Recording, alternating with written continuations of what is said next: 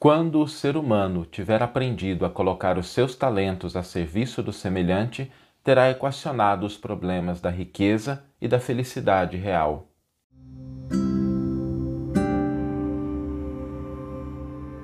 Você está ouvindo o podcast O Evangelho por Emmanuel, um podcast dedicado à interpretação e ao estudo da Boa Nova de Jesus através da contribuição do benfeitor Emmanuel. Hoje nós vamos refletir sobre um tema desafiador e que exige muito equilíbrio na sua abordagem, mas o Evangelho é um roteiro seguro para as nossas almas, para as nossas reflexões, para a nossa mente.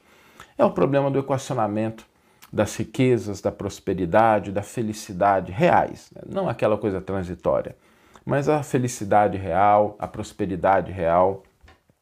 Quando nós pensamos nesses dois elementos, nós não conseguimos destacá-los dos elementos do autoconhecimento, da, dos nossos talentos, daquilo que a gente tem, daquilo que a gente traz como possibilidades e daquilo que é colocado à nossa disposição como recurso e como campo de serviço.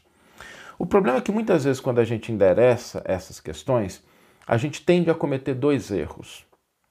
O primeiro erro é a gente estabelecer padrões externos para avaliar coisas que são pessoais.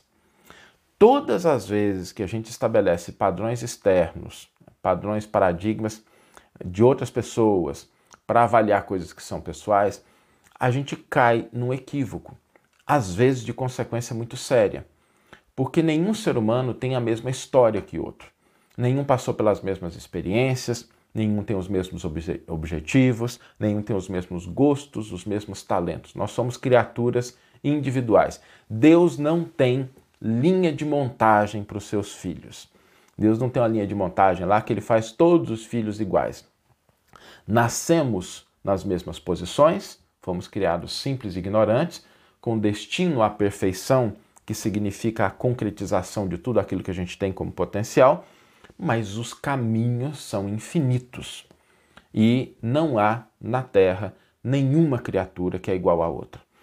Por isso, o primeiro equívoco é a gente começar a estabelecer padrões de comparação com a vida da outra pessoa. Sobretudo numa época de internet, é que é tão fácil a gente ter uma aparente compreensão do que é a vida da outra pessoa, porque às vezes a gente acha que o que aparece na internet é o outro, a gente vê lá uma postagem, alguma coisa, assim, nossa, fulano é assim, olha como é que é a vida dele. A gente não sabe o que está por trás. Basta que a gente pegasse o seguinte exemplo. Se alguém pegasse na nossa vida e tirasse uma foto, fizesse um filme, um story, alguma coisinha ali rapidinha de 3 minutos, 5 minutos, 20 minutos, 30 minutos, essa pessoa teria condição de compreender a nossa vida em profundidade? O que nós somos, o que a gente gosta, o que a gente não gosta, os nossos problemas, as nossas conquistas? Teria. Será que alguém conseguiria fazer isso? Pegar um espaçozinho da nossa vida, uma foto, um videozinho e ter uma compreensão da nossa vida? Impossível. E da mesma forma, a gente também não pode ter uma compreensão da vida do outro olhando apenas algumas fotos, alguns vídeos. Nada de errado com isso, tá, gente? Eu não sou um crítico da internet, de modo algum, eu acho que é um recurso extraordinário, mas é preciso a gente entender a natureza da ferramenta para que a gente possa utilizá-la com consciência, com propriedade. Nós não podemos converter uma chave de fenda num martelo, porque não é a mesma coisa. Então, a internet é uma ferramenta extraordinária, mas há limitações em relação a essa proposta da gente conhecer a vida das pessoas. A gente pode aprender coisas extraordinárias, a gente pode aprender com as pessoas, mas ela não nos permite o acesso completo à realidade daquelas pessoas que a gente conhece pela internet. Isso é impossível. E o segundo erro, que é muito comum, é a gente cair numa visão monolítica de valores de avaliação. Quando a gente pensa, por exemplo, na prosperidade, na riqueza, normalmente a gente tem uma tendência de olhar isso assim, não, isso é dinheiro, isso é recurso financeiro, isso é posição né, social, é um dono de empresa, empresário, esse é rico. E a pessoa que não tem recurso financeiro é uma pessoa que não é rica. E isso também é um grande, mas um grande equívoco, assim, um grande um problema enorme, porque a gente começa a avaliar riqueza e felicidade por padrões que não dão conta desses dois fenômenos. Eu me lembro de uma vez que eu estava participando de um curso e a pessoa contou um caso muito interessante. Ela tinha ido no Circo de Soleil com a família e aí tinha resolvido fazer um momento muito especial. Né? Não sei quem já viu falar do Circo de Soleil, é um espetáculo muito bonito. E aí ele tem uma parte lá que eles fazem um jantar em frente ao palco para a pessoa poder estar tá mais próximo. E ele falou assim: não, eu vou dar tudo de melhor para a família e vou comprar ali na frente, a gente vai ter uma noite especial. E aí foram, estavam ali na mesa, ele, a esposa, as duas filhas, e de repente na mesa do lado tinha três cadeiras juntas. Três cadeiras. Ele olhou, achou estranho, né? As cadeiras não estavam separadas em torno da mesa, elas estavam três juntas, assim, juntinhas uma da outra. Tinha até um araminho prendendo cada uma delas. Daí a instantes, chega um, um homem muito obeso, numa cadeira de rodas, sendo empurrado por algumas pessoas. E aí, com a ajuda deles, vão lá, sentam essa pessoa nas três cadeiras. Aí ele entendeu por que as três cadeiras. Né? As três cadeiras era para comportar o peso daquele senhor e o tamanho. E a sua filha ficou até assim um pouco é, no canto, né? Porque a pessoa sentou ali do lado, na mesa do lado, deu uma exprimida nela. Não reclamou nada disso, né? Não vem ao caso. Mas aí o garçom virou para ele e falou assim baixinho: Olha, esse moço aí, esse senhor, é o homem mais rico do Canadá. Aí ele olhou e falou assim: Você vai me desculpar, mas não é não. Como assim não é? A gente sabe, a gente conhece ele, ele vem aqui frequentemente. Esse é o homem mais rico do Canadá. Assim, não é não. E por que que não é? Eu falei, porque ele pode ter muito dinheiro, mas riqueza ele não tem. Porque alguém com essas limitações físicas Alguém que não cuida do corpo dessa forma não é rico. Pode ter dinheiro, que é outra coisa, né? faz parte, mas não é tudo. Às vezes a gente esquece da riqueza da saúde. Por isso é que a gente fala aqui no final, né? a energia, a disposição. Isso é uma riqueza. O que, que a gente, adianta a gente ter um elemento no dia se a gente não tem disposição? Eu aprendi isso com o Arthur aqui em casa, né? Depois de ter filhos mais velhos, né? Minha filha mais velha está com 18 anos, a gente tem o Arthur. O quanto a riqueza da energia, da disposição é importante para você ter momentos com a criança. Porque a criança vem assim com a bateria cheia e ligada na tomada, né? E é importante a gente ter essa energia, senão a gente não consegue compartilhar. Então, os nossos relacionamentos, a nossa saúde, ainda que a gente não viva num corpo perfeito, mas a nossa saúde, a gente cuidar do corpo, constituem elementos a nossa espiritualidade, são coisas que a gente tem que compor quando a gente fala de prosperidade, quando a gente fala de riqueza, quando a gente fala de felicidade. A gente não pode avaliar isso por um único elemento. Isso às vezes gera muita confusão. E quando a gente vai entender esses dois elementos, nós precisamos reconhecer que ao lado desses dois equívocos de utilizar padrões externos ou padrões monolíticos exclusivistas para avaliar esses elementos, existem dois que são os corretos. O primeiro deles é a gente reconhecer que todos nós temos potenciais, todos nós temos talentos. Todos nós temos.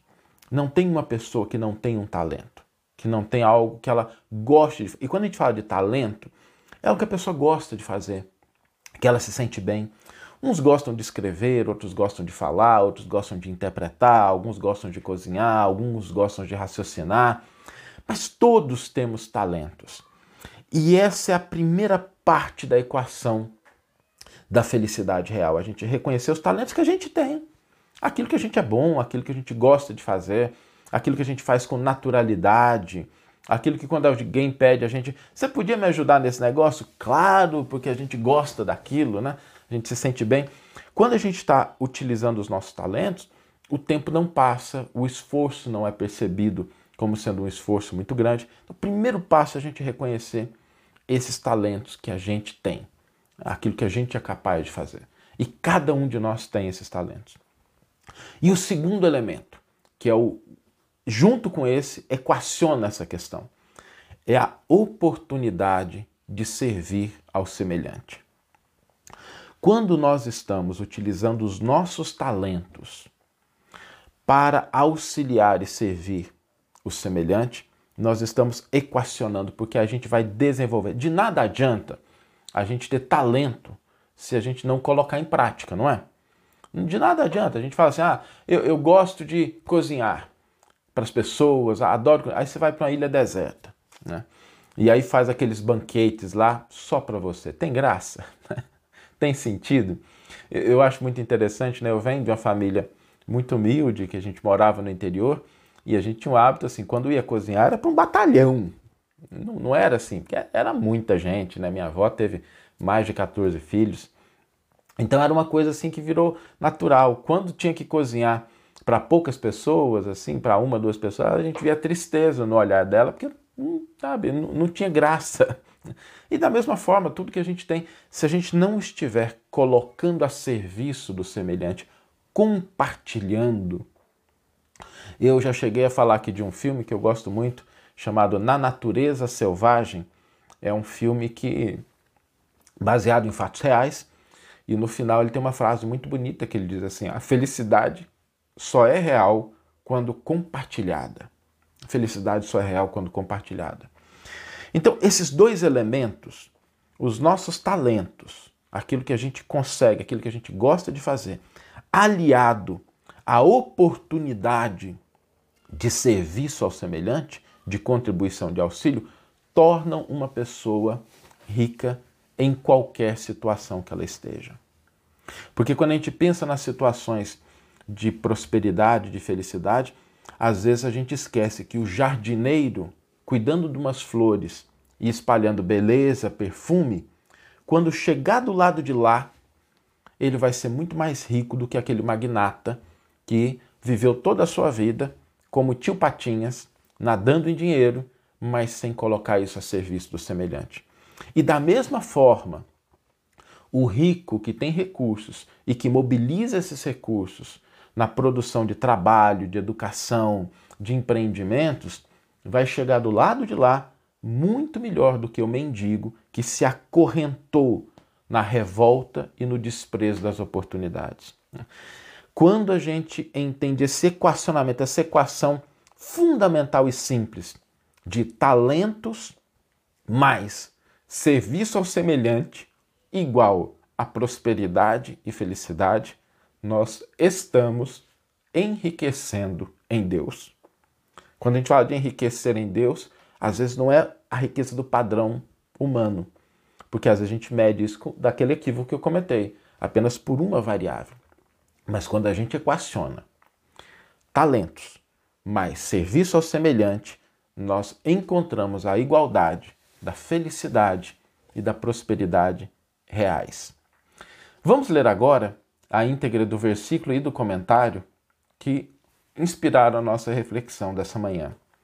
O versículo está na primeira carta de Pedro, capítulo 4, versículo 10, e nos diz o seguinte: Todos vós, conforme o dom que cada um recebeu, consagrai-vos ao serviço um dos outros, como bons dispenseiros da multiforme graça de Deus.